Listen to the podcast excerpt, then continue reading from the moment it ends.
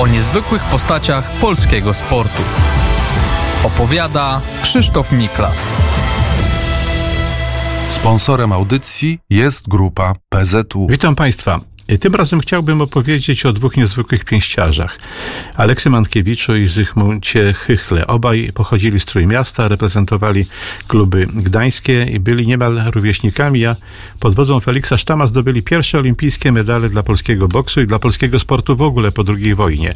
Antkiewicz y, wywalczył jedyny dla polskich barw olimpijski medal brązowy na Igrzyskach 1948 roku w wadze piórkowej, a cztery lata później w Helsinkach był srebrny medalistą. Młodszy o 3 lata Chychła w tychże Helsinkach został pierwszym polskim mistrzem olimpijskim po wojnie, a ponadto był dwukrotnym mistrzem Europy. Przez całą swoją karierę startował w wadze półśredniej, no wyższej o dwie kategorie niż Antkiewicz. Ich sportowe losy mocno się splatały, dlatego chcę o nich opowiedzieć y, razem, wspólnie w jednym programie, a sportowe życiorysy właśnie się splatały, natomiast w ogóle życiowe postawy były zdecydowanie różne. Nawet rodzinnie się różnili, bowiem Antkiewicz miał trzy córki, a Chychła trzech synów.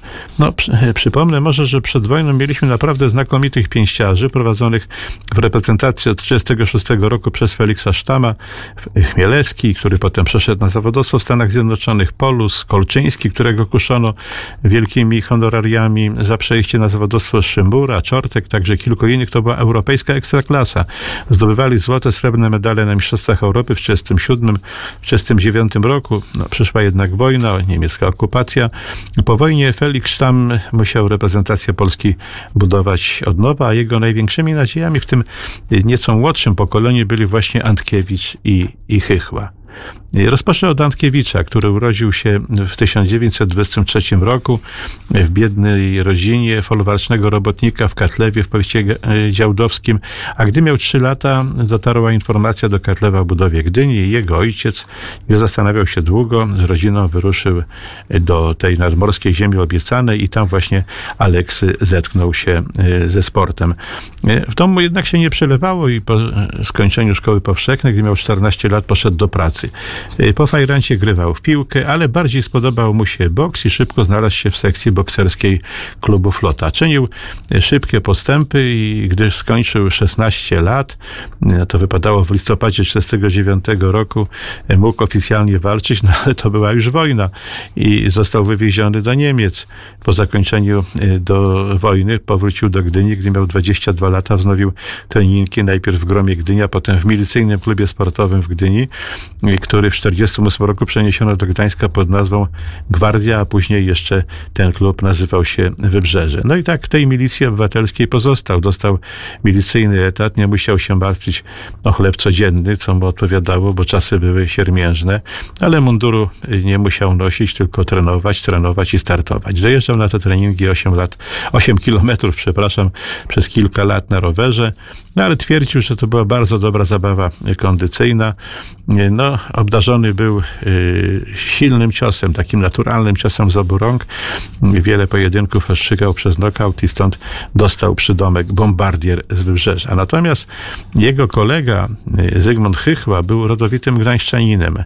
Jego ojciec był woźnym w polskiej szkole w mieście, wolnym mieście w Gdańsku i był też zapalonym kibicem boksu, więc mały Zygmuś był tą miłością do boksu y, przesiąknięty. Jak gdy miał 9 lat, dostał od ojca chrzestnego na pierwszą komunię prawdziwe pięściarskie rękawice. No i okazało się, że miał do boksu wielki talent, ale podczas wakacji na Kaszubach przez nieuwagę stracił sieczkarni jeden z palców lewej dłoni. No to jak się okazało, nie przeszkodziło mu y, w sportowej karierze.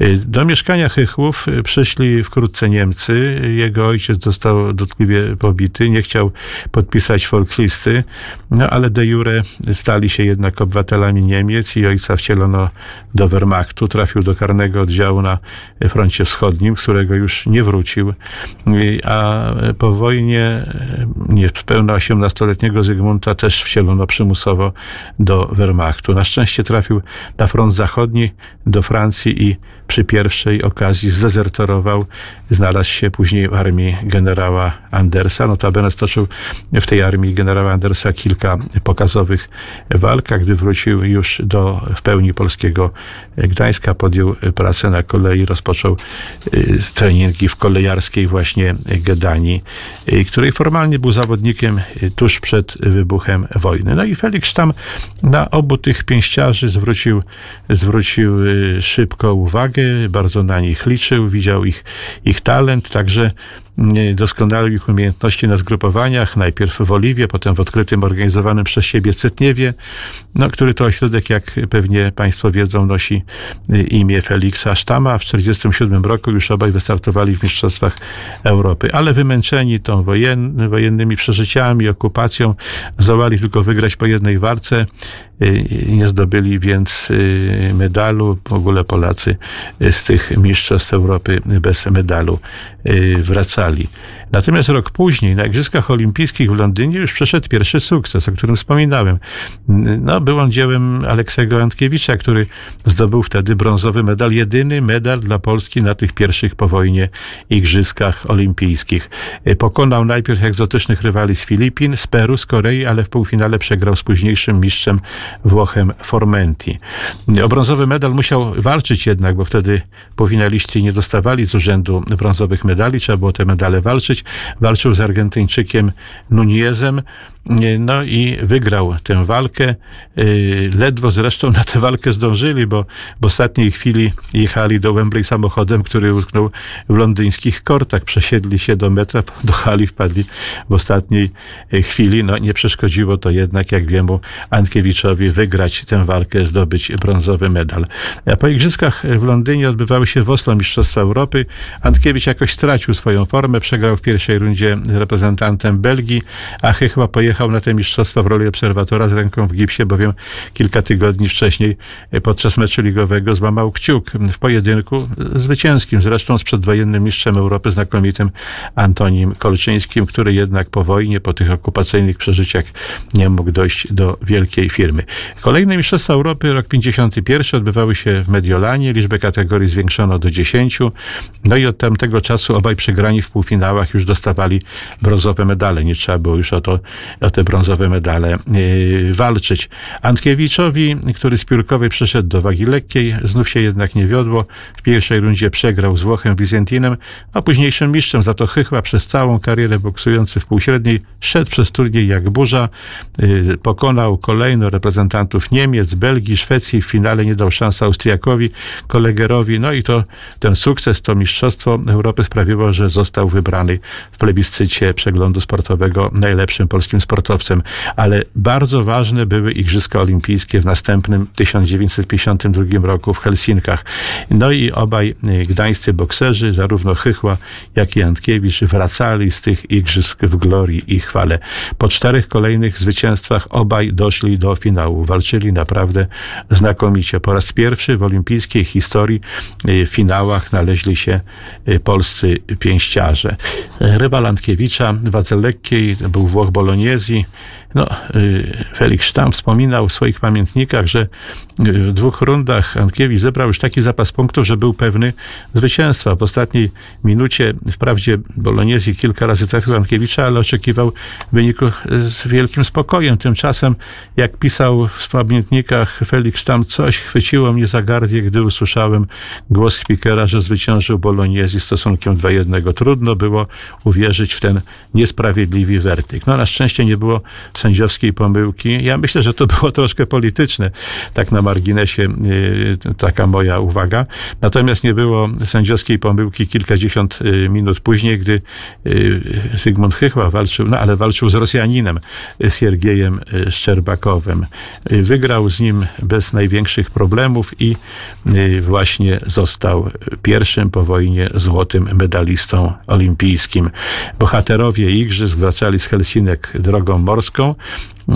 Słynnym MS Batory w porcie Gdyni witało ich około 30 tysięcy osób.